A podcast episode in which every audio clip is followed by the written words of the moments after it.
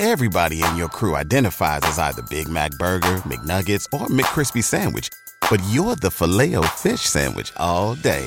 That crispy fish, that savory tartar sauce, that melty cheese, that pillowy bun. Yeah, you get it.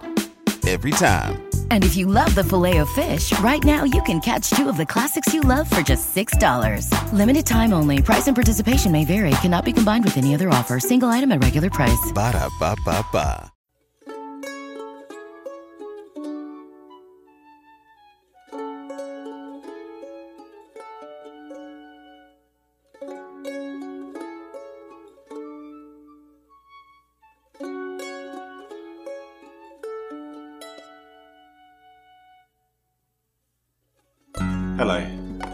Welcome to the Latin American History Podcast. Episode 66 The Enlightened Patrolman, an interview with Nicole von Germeten. I have a special interview episode for you today with Nicole von Germeten about her new book, The Enlightened Patrolman Early Law Enforcement in Mexico City. Nicole is a history professor and the Associate Dean of the College of Liberal Arts at Oregon State University. She's the author of close to 100 books, essays, reviews, and articles, as well as being the recipient of research funding from the Ford Foundation, the Fulbright Program, and the American Philosophical Society, amongst others. Her research and writings have focused on the social history of the Spanish Empire, including sex work in Colombia and the experience of the Afro Mexican population. The Enlightened Patrolman focuses on a proto police force in colonial Mexico City and uses primary sources to examine both the day to day lives of these men and the larger socio political ideas behind their work. In the process, it brings the streets of the city to life, providing a fascinating glimpse of what it might have been like to venture out onto the city streets in the Northern Hemisphere's largest city 200 years ago. If you find yourself wanting to know more after listening to the interview, and there are lots of things we didn't have time to cover, the book has recently come out and it's available to order now online. So, your book focuses on a specific organization tasked with lighting the streets and maintaining order in Mexico City. Just to get some context, during what time period did they operate? What were their tasks? And what were Mexico City and New Spain like more generally at the time? Yeah, thank you for the question. So they were officially founded in 1790, and that was shortly after a um, really horrendous murder case had um, been so called solved in late 1789. And it was also the beginning of the term of the really well known viceroy of New Spain, uh, known as the Count of Revillagigedo. So he showed up in uh, late October of 1789, right when this 11 person murder took place in right in the center of Mexico City. So immediately the idea was the streets are unsafe, and the focus relating to the uh, recently occurring murder was that um, there's murders, there's violence, houses are being invaded, valuable objects and, and money are being stolen. This is an unsafe city. So this is how he react why he reacted so quickly to creating a new force of patrolmen. And so they operated through independence, through insurgency in the early 1800s and uh, well into the 19th century.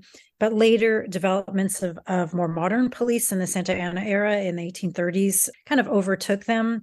So I, I just focus on the uh, vice-regal period from 1790 to the early 1820s uh, when they were kind of the only semi-professional uh, patrols in Mexico City.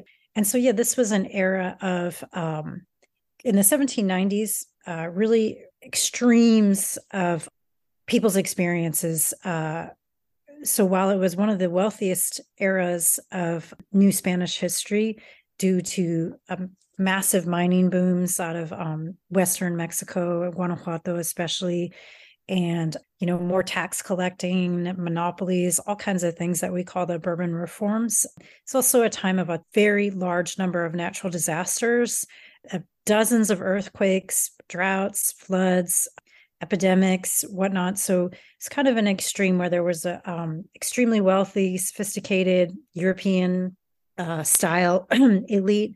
And then at the other extreme, there was a great deal of poverty, hunger, you know, inflation that others suffered. So it was really extreme. So while the city was very luxurious, you know, it had um, theaters, high fashion, uh, music, dance, everything that any uh, capital city in Europe would have. And it was, of course, Mexico City was, of course, by far the largest city in North America.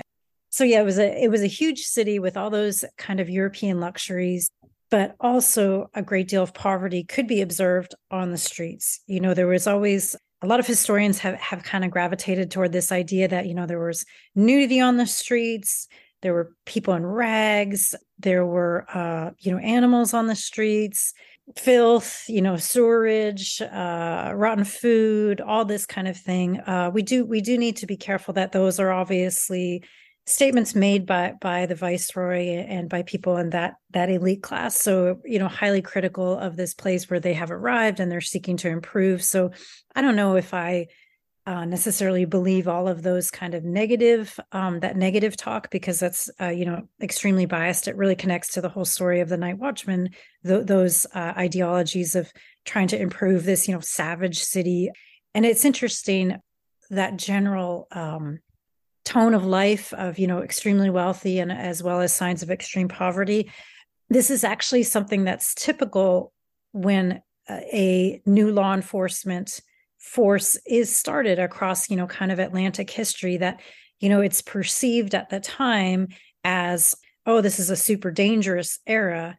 But actually when we look back as historians if we look really carefully typically those those law enforcement new institutions are created at rather prosperous eras you know because if it were really really terrible then and probably you wouldn't be thinking of you know robberies and whatnot. There would be much more serious issues to worry about uh, invasions you know this kind of thing.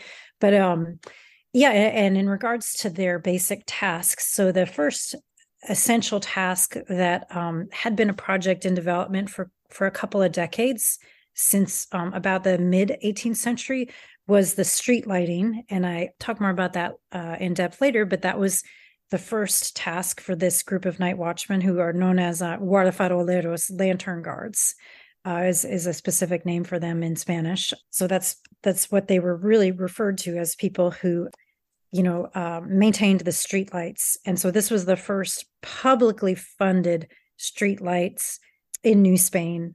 So there had been attempts to to create other uh, systems for street lighting, but this was the one that kind of stayed relatively effective. Um, and then their other task um, was, of course, keeping an eye out for, you know, uh, potential robberies, thefts, violence. Um, you know, that's just that concept of if there's a presence of law enforcement, then maybe there'll be a um, decrease in crimes. You know, that that's uh, sort of a, a thought to the present day.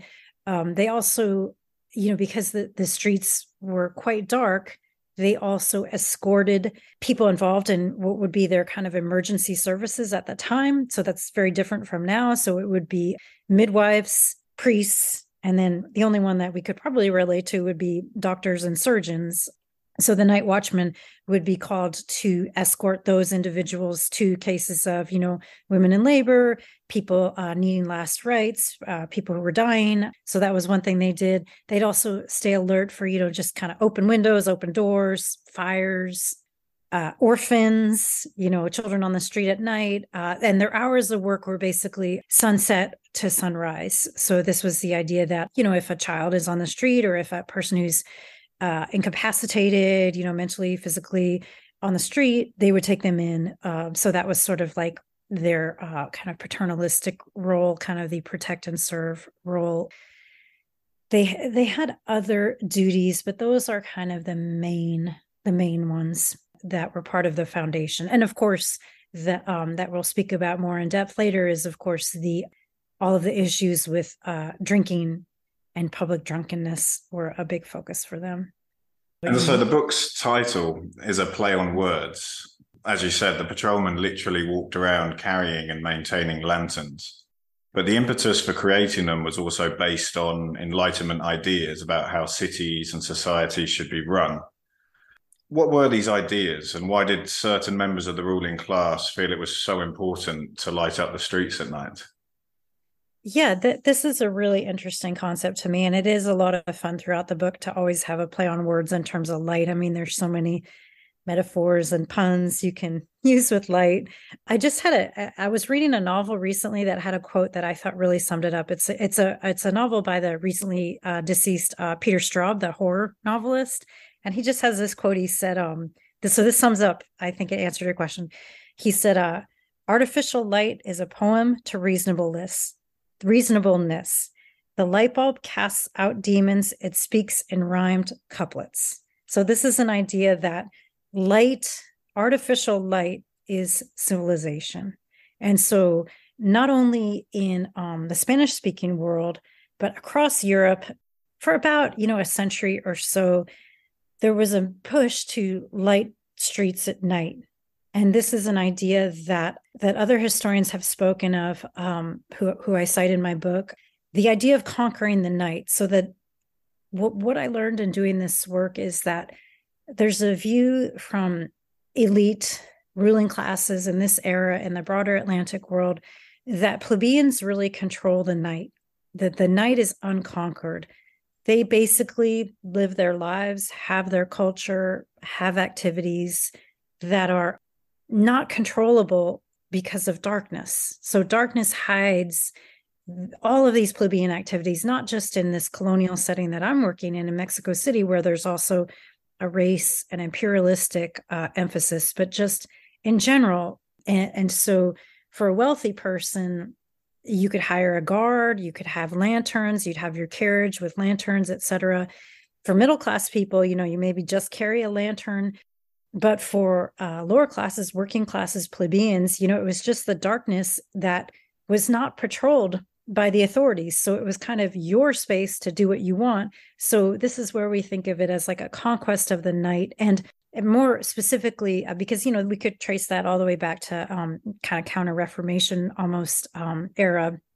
But more specifically for you know, kind of the enlightened absolutists of the late uh, 18th century, including the Spanish, who were very much part of the Enlightenment, although that's a little bit uh, less studied than than more Northern Europeans. But of course, they had a very complex, uh, sophisticated, you know, Enlightenment thinking, just like every other European uh, nation in the 18th century. Um, they also thought about their economy, and they had an understanding that their understanding both in Spain and the New World was that the lower classes were not uh, working effectively. You know, they were lazy, they were disorganized, all those classic uh, classist stereotypes. So, you know, going out at night, controlling the streets, vagrancy, alcohol consumption, all that was basically making their population inefficient, you know, as workers. So they couldn't produce for the country. They couldn't produce uh, taxes, you know, tax income. They couldn't produce product, products that could be sold, um, you know, in international trade. All those aspects of just basic productivity.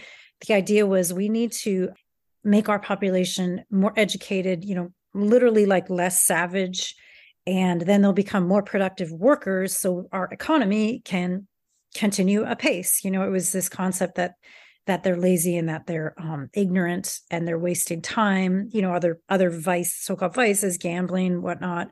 So that's an aspect of it for the spanish. Another aspect is a sense that other cities were more beautiful that were more sophisticated and light was definite a street lighting and urban lighting was definitely seen as a sign of urban beautification. And it's a point of pride for spanish leaders for spanish viceroys to say you know our, our city is as beautiful as populous as well lighted as any european city. And and the street lighting were definitely connected to that.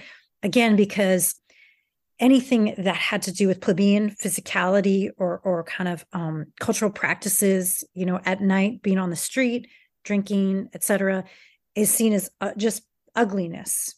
You know it's it's bodies that the the embodiment of the poor is, is ugly is ignorant whereas if you think of the you know sophisticated enlightenment culture is what they obviously perceived from the elite group as beautiful. So having orderly cities is a sign of beauty a sign of pride. Um, you know there, there's quotes along the lines of um, you know the uh, new viceroy arrives in this incredibly populous and in fact wealthy city and it should also be a beautiful place. Like that's part of his reputation as the viceroy to beautify any given viceroy in the 18th century to beautify the city that he's arrived in by European standards of the time, you know. And so, of course, that also involves, other than, you know, reforms relating to labor, like I spoke of before, though, those worries, uh, it also relates to um, massive street paving projects, aqueducts, you know, drainage, all that kind of thing, uh, parks, even regulations about traffic and signage and all that kind of stuff, uh, address uh, numbers on houses that that sort of idea that what was interesting for me in doing the research was you know all this stuff that we take for granted in a city a simple thing like address numbers didn't exist before the the sort of mid 18th century. So there were no address numbers. Trash collection obviously that's a, a super vital aspect of of making a city uh, livable another thing that the night watchman did that that related to this concept of you know uh, enlightenment is they were the um, which I didn't mention before in my last answer that they were kind of the animal control. So there was a big uh, dog population on the streets of Mexico City, and what simply what they viewed that as, other than the perhaps dangers and and whatnot of you know rabies, biting, etc. They just viewed it as it made the city seem like the countryside. If you hear barking dogs and and cows and roosters crowing and all that in a city, it, it's it's a, has a rural feeling, and of course, you know, there's a great distinction between city life and uh, rural life, and that that's a you know consistent throughout Spanish history that the city is the place where civilization is. So it shouldn't have this feeling like you're on a ranch, you know. Um, so so the night that was part of the night watchman's task to get the dogs off the street. Uh, that that was a very uh, brutal, violent aspect of their duties. Probably the most gruesome for a lot of readers, I, I, I think. But the um, yeah, so that's all connected to the idea of the city should, should be civilized. There's an idea that we need to imitate Europe. That's very much repeated in the in the decades where they're trying to create this system of public lighting. Like Europe, European cities do this, and European cities have a better judicial system. So that's what we need to do as well. The patrolmen and the lights will help us um, prevent crime in our city you know it, it's they they view it as simply as that that if there's people on the streets and the streets aren't dark we will have safer streets we will be more have a more enlightened approach to justice so there's there's really almost almost everything is is tied to that concept light and civilization. In in the ideology that overarches the foundation of of this law enforcement institution. So that that's like the ideological intellectual perspective that in my mind is you know it's a little bit ironic to say enlightened patrolmen because obviously the men who worked on the street themselves were not enlightenment thinkers right? They were just carrying the light you know so physically carrying it. So that that's kind of a um it's almost like a question mark you could say like are they enlightened? Are they the enlightened patrolmen you know question mark in the title. But um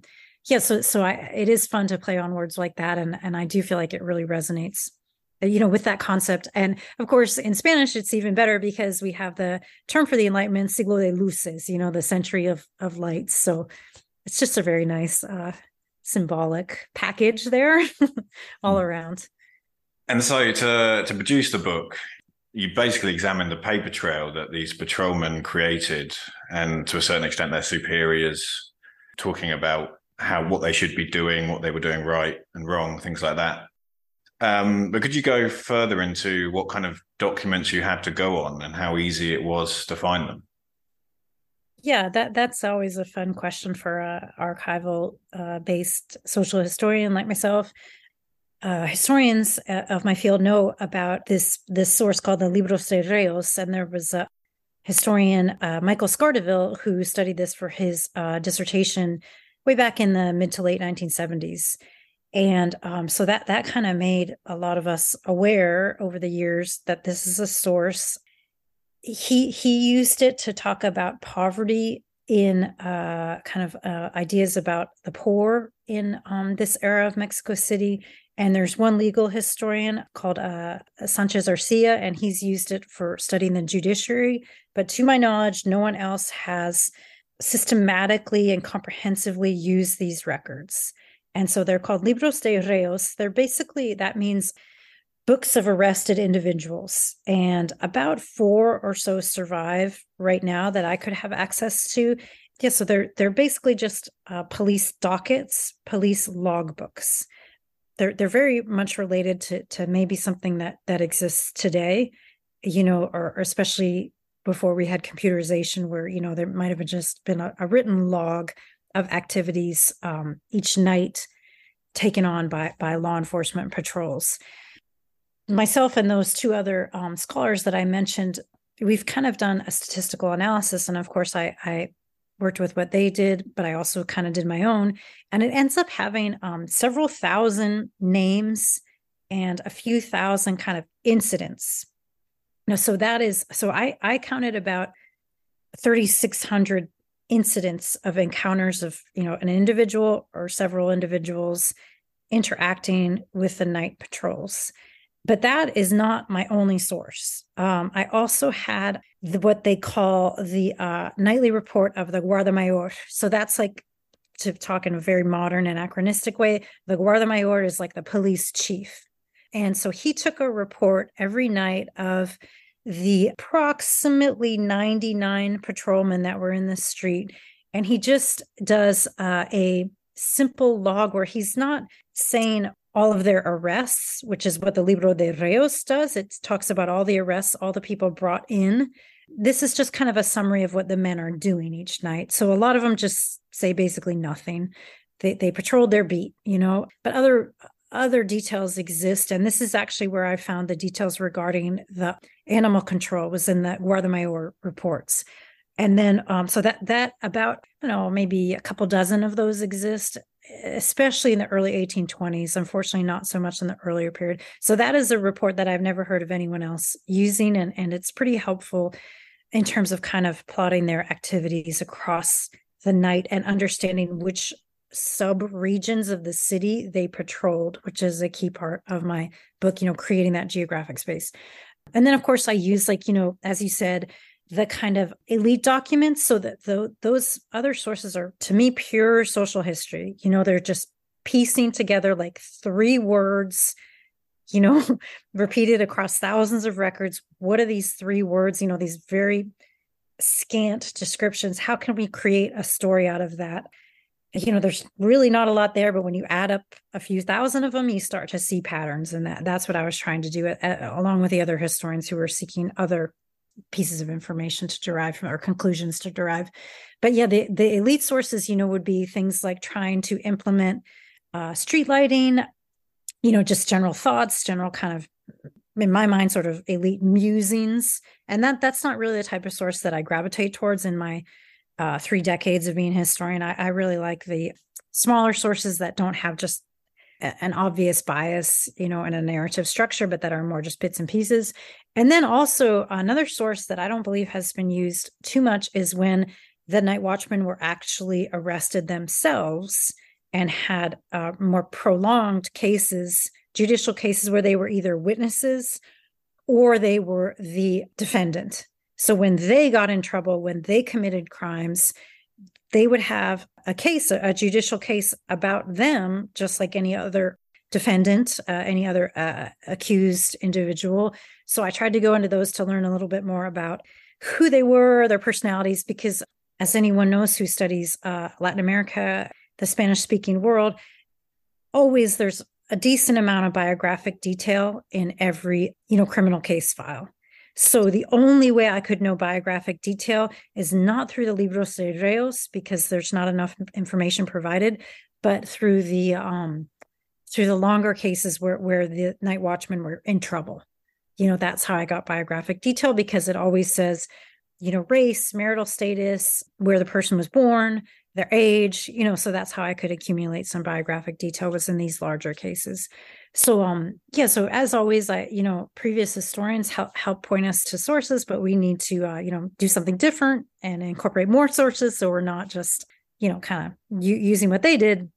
And of course I'm, I'm really grateful that other historians have paved the way um those two that i mentioned because nobody's really written especially a book length story uh, of these men. I, I really had to pull in a lot of other things as well what i've described. And you can get a lot from that and I know my my dissertation advisor from Berkeley, Professor Bill Taylor, who who spoke on a previous episode, it was really great to have his kind of support in this book. And and he commented, you know, it really takes a lot of imagination and patience to pull these sources together because it's not like you can go to a file and it's just like, okay, here's all the stuff on the night watchman. You know, it's not that's not in existence.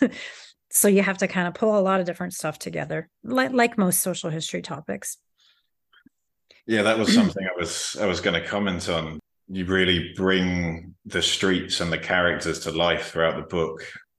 You know, individual kind of life stories occasionally of patrolmen, um, things like that, which I thought was it made the book really, really easy to read and really enjoyable. Um, I was going to ask, are these sources digitalized, or did you have to go somewhere to find them?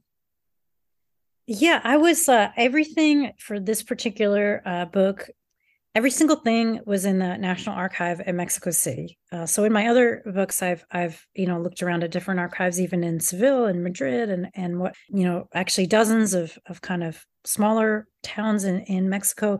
But in this case, I was doing a 100% Mexico City project. So everything was in Mexico City some scattered stuff maybe digitalized on um, the the archive webpage that that people can access but last time i looked which hasn't been that recently because obviously i finished writing the book and doing the research a couple years ago um, the, the libros de reos themselves are not digitized because they're they're pretty long you know and they're each page would not be that exciting you know to the casual viewer it's bringing it all together. So um, i was really lucky. I had a number of undergraduates here at oregon state university who went down with me and i've been um, privileged to be allowed to photograph stuff in archives since the 1990s and that's just uh, thanks to um, the people who work in those archives who are kind enough to let foreign uh, researchers you know take photographs. Ever since we had the ability to do you know digital photos it's really been a lot easier. But i so i've been taking these um, photos for for decades and then i had the help of my students because you know these are hundreds of pages. So i was able to get some really great undergraduates from my institution to come down with me and they're doing their own research you know um, studying spanish all that going on to grad school themselves. And so as a step you know it was kind of uh, help me help me take these photos. So that's what they did and I, i'm really grateful to them for doing that. So then i was again really lucky during the time of all the shutdowns i had all these photos like hundreds if not thousands of photos that i could go through on my laptop in order to write this book and, and another book i have coming out next year. So i don't think you could do the work online but you can do it at home if you prep you know you you prep with getting all those photos you know, like I said, hundreds, if not thousands of them. mm-hmm. And then they're available, you know, I can go back to them or, or, or share them with other researchers or what have you. Right. A few days ago, I arrived back in Bogota, Colombia. I'm delighted to be back in Latin America, surrounded by all the sights and sounds I love. It's been a while since I was here, though, and my Spanish has become a little rusty. Have you ever learnt a language for a trip abroad, to connect with family and friends, or simply just for the fun of it? You might know what I mean. To help get me back up to scratch, I've been using Rosetta Stone. It's been perfect for this, allowing me to pick up at the level that I'm at, rather than starting from the beginning. And as it's available on both desktop and as an app on my phone, and lessons can be downloaded for use when not connected to the internet, I've been able to make use of time spent on planes and buses. I've already noticed a difference as I engage in conversations with locals and navigate everyday interactions in shops, restaurants, and museums. Its true accent speech recognition feature has helped me to perfect my pronunciation and encourage me to think in Spanish as well as just attempting to speak it. Over 30 years, Rosetta Stone has perfected its language learning method to create a program which is immersive, intuitive, and designed to promote long term retention. It's also great value, with its current half price membership giving you access to 25 languages for life. Don't put off learning that language. There's no better time than right now to get started. For a limited time, Latin American History Podcast listeners can get Rosetta Stone's lifetime membership for 50% off. Visit rosettastone.com slash today. That's 50% off unlimited access to 25 language courses for the rest of your life. Redeem your 50% off at rosettastone.com slash today. Everybody in your crew identifies as either Big Mac Burger, McNuggets, or McCrispy Sandwich. But you're the filet fish Sandwich all day. That crispy fish, that savory tartar sauce, that melty cheese, that pillowy bun. Yeah, you get it every time. And if you love the filet of fish, right now you can catch two of the classics you love for just $6. Limited time only. Price and participation may vary. Cannot be combined with any other offer. Single item at regular price. Ba da ba ba ba.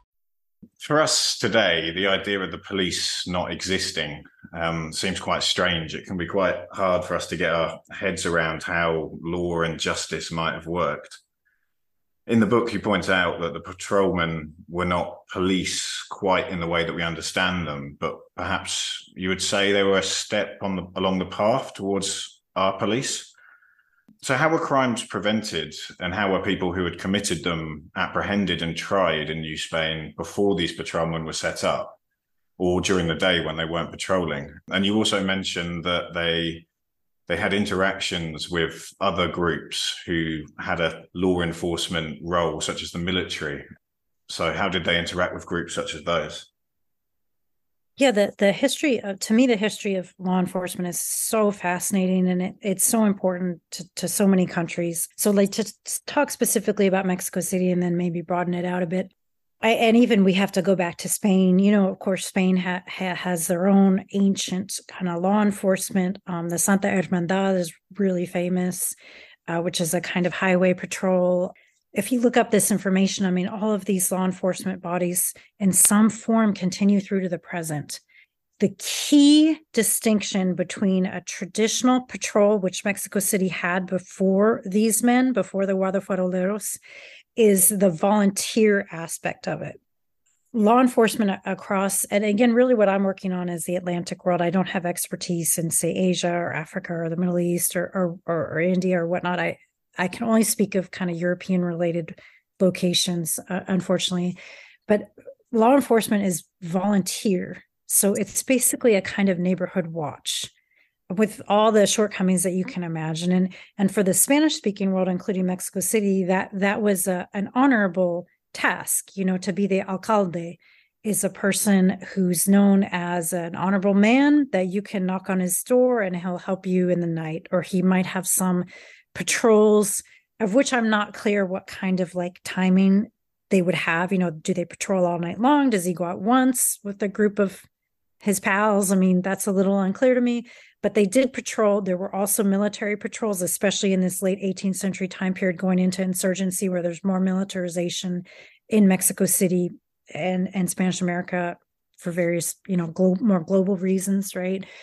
but that's all volunteer so it's extremely different and those coexisted just like in in most cities in the atlantic world the volunteers coexisted with the movements towards professional law enforcement. So they're obviously conflicting because like i said and your question pointed to military. Military has a certain honor affiliated with it certain privileges um, for the spanish speaking world. The alcaldes are men of honor. They're entrusted with this.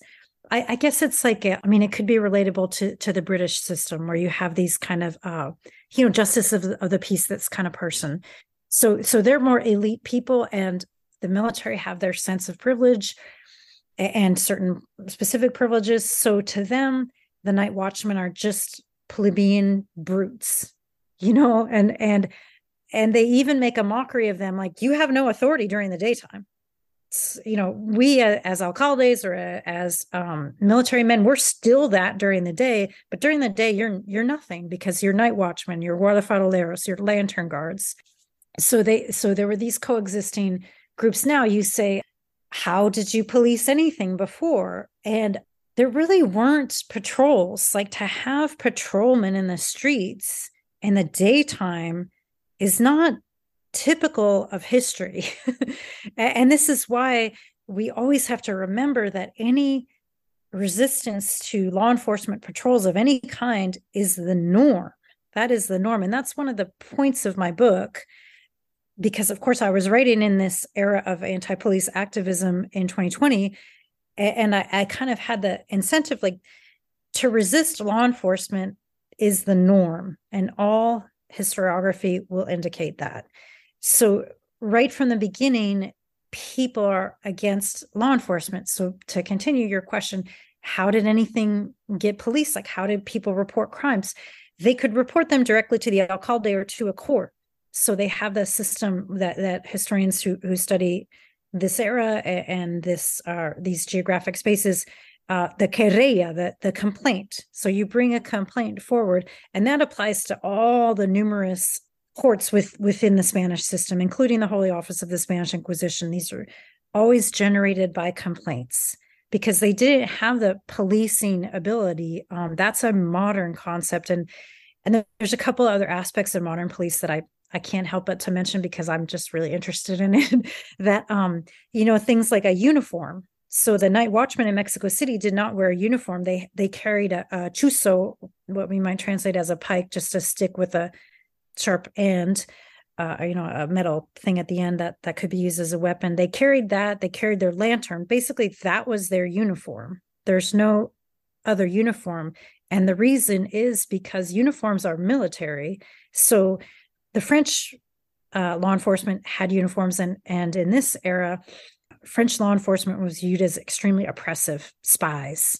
You know, that's how other Europeans viewed French law enforcement. You know, Paris uh, police, whatever. They were early. They started really early, so it was seen as as a very controlling, authoritative spy like entity that other countries didn't want to emulate. And so, of course, we don't have um, uniforms in uh, say London police until 1830. And the choice of uniforms is a big deal because it just gives people, if you had London police in uh, red coats, like the military, I mean, it's just so obvious as a target of resistance. you know, the, the idea was make it a little more subtle with a blue coat and with the night watchman, they, other than their lantern and their staff, they look like regular plebeians. They're just in a cloak and a hat, boots, you know, um, plain colored. Uh, they don't have a uniform provided. Another aspect of what is modern policing is to have it be, you know, paid a salary. So these men were paid a salary, although typical of of the Spanish speaking world, if if they incurred damages, they paid them, so they could end up owing more than they earned, which is not great, of course, right? But they weren't paid like the Bow Street Runners, another uh, British law enforcement uh, institution. They weren't paid by the job like a bounty hunter so that that's not modern law enforcement to be kind of paid by the job uh, you know so then you're just hired by who has the most money. They the mexico city night watchman did not have that. Another th- so they weren't volunteer they weren't paid by the job they were paid a salary. Those are all indications of modern law enforcement modern policing. As i said in my previous answer they had a kind of a chief and that chief was connected to city and state government so the chief was directly supervised by the viceroy. He had a lot of interactions. This is the Guarda Mayor, the head guard. He had a lot of interactions with the municipal government, the city government, all the different institutions, complex institutions of city government in Mexico City. This is modern, right? Not modern is having a nobleman have an entourage with weapons, which is the norm, you know, throughout European history, right? Those are the people who police the streets. That's why there's so much violence uh, throughout history on city streets uh, in in say early modern or medieval Europe. Yeah, so those are the, some of the aspects of, of what is modern policing. It's it's really about how they're organized as a modern state bureaucracy. So that's why I try to kind of make the assertion that this is one of the more modern police forces or you know proto police forces in the Americas because while the cities like Philadelphia, Baltimore, Boston, New York existed, they were only uh, a few thousand the population was tiny and they didn't have this kind of modern structure until um, kind of mid 19th century almost. But they did have night watchmen but they were more that typical kind of parish guard that you also hear about for uh, great britain you know? And so these so these guys that i'm studying are kind of an amalgamation of of old and new. I think i think that covers your the different parts yeah, of the question. definitely definitely. It's it's fascinating um i think so too you don't realize you just sort of take the police as a given even if you're even if you have problems with the police it's just very interesting to think about how society was ordered in previous times in a completely different way. I think about that a lot. I mean, if you study history, you know if there's no professional law enforcement with all their shortcomings, if you especially if you study Latin American history, Spanish, Portuguese history, who steps in? The Catholic Church. Mm-hmm. The other option is kind of this neighborhood watch. I mean, these are all not great options. yeah. And when you're talking about feudal kind of feudal lords or that's not that doesn't sound very appealing either. It's yeah, kind of kind of like Vikings, you know, eye for an eye, sort of mm-hmm. vengeance based justice. Also not ideal. yeah. um, so you mentioned you talked about how um, they were quite low paid, the patrolmen, and how they could they could actually end up losing money if there was damage to the equipment. You also talk about in the book how they would sometimes face physical violence and open hostility from the population of the city.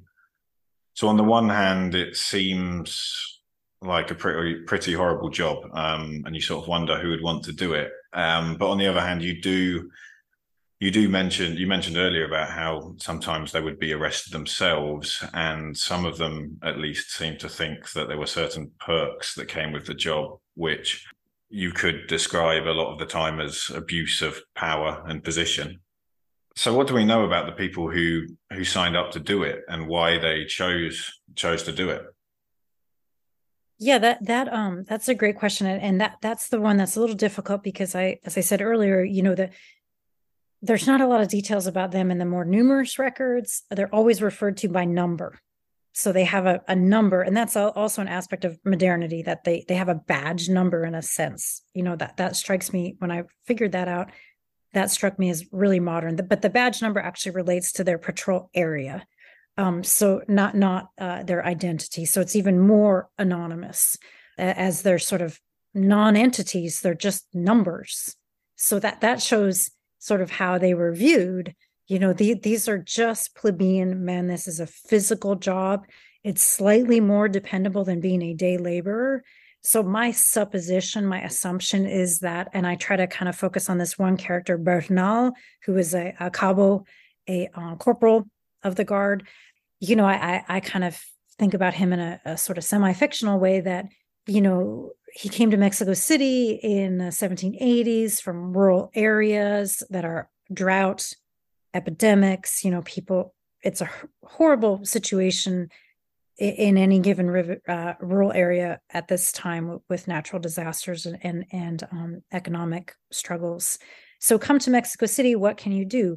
Well if you're completely working class plebeian rural poor you don't have really contacts to go into the church. You certainly don't have the education or status to do a professional job like a notary or a lawyer.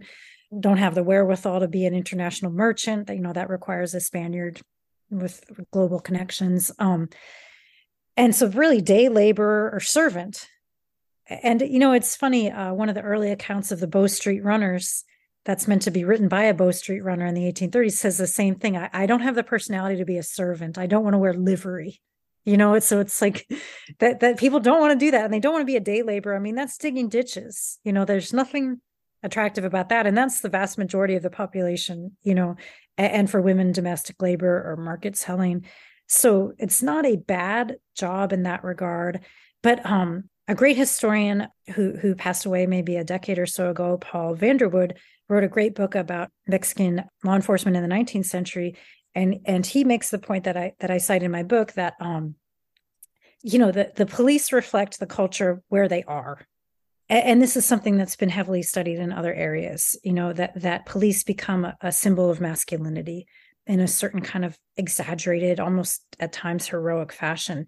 So the concept in mexico city where if you're a plebeian man who's spending time on the streets at night to not drink pulque the indigenous you know cactus based fermented drink it is out of character. you know, this is what people do. So to assume, and this is kind of coming from Paul Vanderwood's um, book of a while back, that's that's a classic on Mexican 19th century law enforcement. Um, to to assume that that these men wouldn't, you know, go into a pulqueria and, and maybe get a little drunk or tipsy, that would could be completely out of their cultural realm.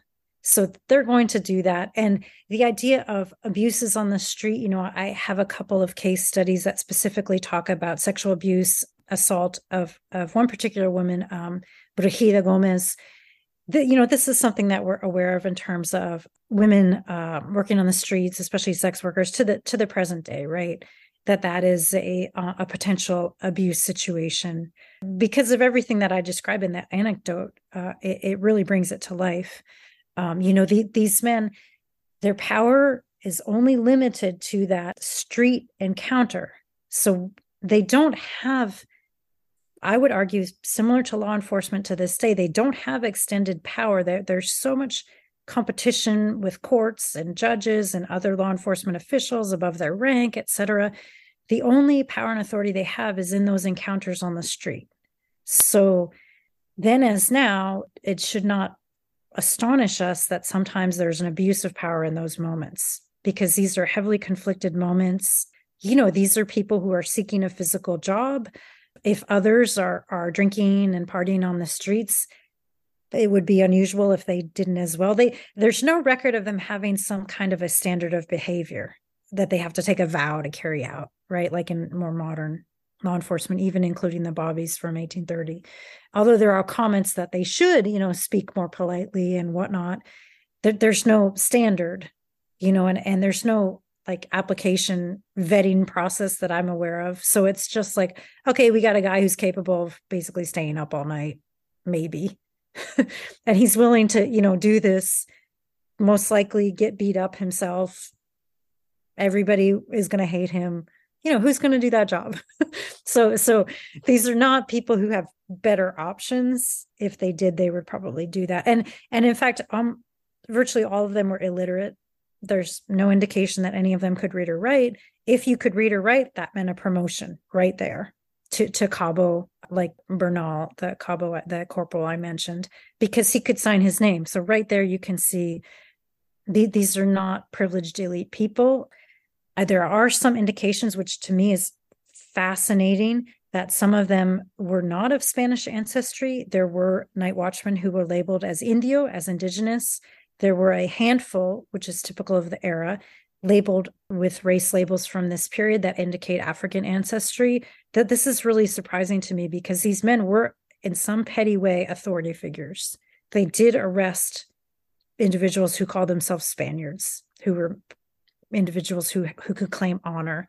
So it's very complex and i think that that extends to the present day. You know there's opportunities for abuse and there's certainly people who perhaps go into the work seeking you know a voyeuristic experience an opportunity to to engage in violence right? An opportunity to kind of be a bully or or to uh you know take advantage of of women on the street, um, sexual assault, whatnot. That there's certainly people who might be drawn to that, or or it comes out in them more when they have this sense of authority. But you know, in general, I think they were just plebeian men acting like other plebeian men of their culture. It, they're really not any different from other any other plebeian man in that time and place. You know, in terms of always being ready to fight. You know, having certain ideas about gender and sexuality. You know, these are pretty normal and enjoying pulque you know these are pretty normal characteristics for for the time period for for a working class man. So one of the most common issues the patrolmen dealt with was drunkenness. And one of the things i really liked is you went as far as to map out where the pulqueria bars were in in a section of mexico city and to log where people had passed out on their way home and been discovered by patrolmen. It also seems I also I picked up from kind of from the book that there was this this idea that the drunkenness problem in quotation marks was related to the indigenousness of the population. I imagine in many European cities at the time, public drunkenness would have been a big problem. It still is today, I'd say, in a lot, especially in Northern Europe. Um, so, how much of a problem was it? And why did the authority seem to link it to the indigenous population? yeah, th- this is this connects, and and I'll answer kind of briefly. Um, this although it's a huge and, and great topic that again my advisor um, professor bill taylor also studied in the 70s so i am very inspired by him but the, this is a um, a great topic a huge topic and it generally in i think my opinion and the opinion of most historians anyone i can imagine it relates to this idea of imperialism and a sense of you know you have this savage barbaric uh, group that you need to impose civilization on. So I, I truly think it's as simple as that. What I want to do is be sure that I'm not making those same presumptions. And so I think you make a good point that, you know, we can, all of us can read about or know about, um, you know, gin in 18th century London. Like this is very well known. So it's, it's no different. We're just in an imperial situation where, where caste and class, what we would call race, are very important. So Spaniards also drank. Spaniards were also arrested for severe intoxication. But there was a greater percentage of indigenous people arrested, perhaps because they were the people who would be drinking in more public places, in more plebeian settings. Uh, you know, pulquerias are, are indigenous. That's an indigenous drink. It's an indigenous social setting in Mexico City that only continues to grow for the next 100 years. It doesn't even reach its peak for another 100 years. So it's totally not suppressed by the night watchman or any other governmental action. It completely flourishes for at least another century until beer comes around, right? And to briefly answer your, your last question, I mean, I think that, like I said at the beginning, these were streets that were run by the poor and working classes. So perceptions of danger are similar to, to today. It's about that perception of difference I, I don't think it was especially more or less dangerous than any other city. It's just like, oh my goodness, these people are different. They're uncivilized. They're not relatable, you know. And I, I really want to emphasize that um, there's so much subtlety in studying the drinking patterns that, and I appreciate you mentioning that, you know, we can really see the subtleties of drunkenness that were perceived, the locations, the patterns of drinking, all of that can be revealed in these records if you study them correctly. So that that was a goal of mine to really recreate the nightlife. What would it be to party in Mexico City in seven, the 1790s? So that's definitely something that I'm I'm trying to do for readers and there. But I, I really encourage yeah. people to read if they're, you know, if they want to, like you said, if they want to come, kind of come to Mexico City, take a little bit of a time machine, feel what it would be like to to party on those streets in the 1790s. I really welcome listeners to to look at the book and hopefully you'll get to kind of feel that feeling. Excellent. Well thank you for coming on the podcast. Thanks so much cheers. Bye bye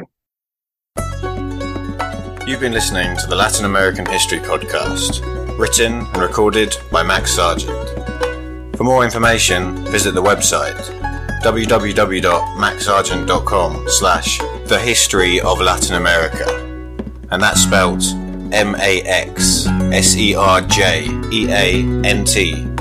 If you have any comments or questions, feel free to get in contact at History of Latin America podcast at gmail.com. You can also find the Facebook page by searching for the Latin American History Podcast.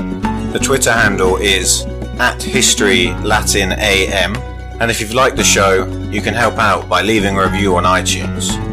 Alternatively, if you visit the website, you'll see that each episode is accompanied by relevant photos. Most of these are my own, taken during my time in Latin America. All these photos and more are available to purchase as prints at my Etsy shop. You can find this at www.etsy.com slash maxserjeantphoto. That's spelt www.etsy.com slash M A X S E R J E A N T photo. Thanks for listening. Everybody in your crew identifies as either Big Mac Burger, McNuggets, or McCrispy Sandwich, but you're the filet o fish Sandwich all day. That crispy fish, that savory tartar sauce, that melty cheese, that pillowy bun. Yeah, you get it every time. And if you love the filet of fish, right now you can catch two of the classics you love for just $6. Limited time only. Price and participation may vary. Cannot be combined with any other offer. Single item at regular price. Ba da ba ba ba.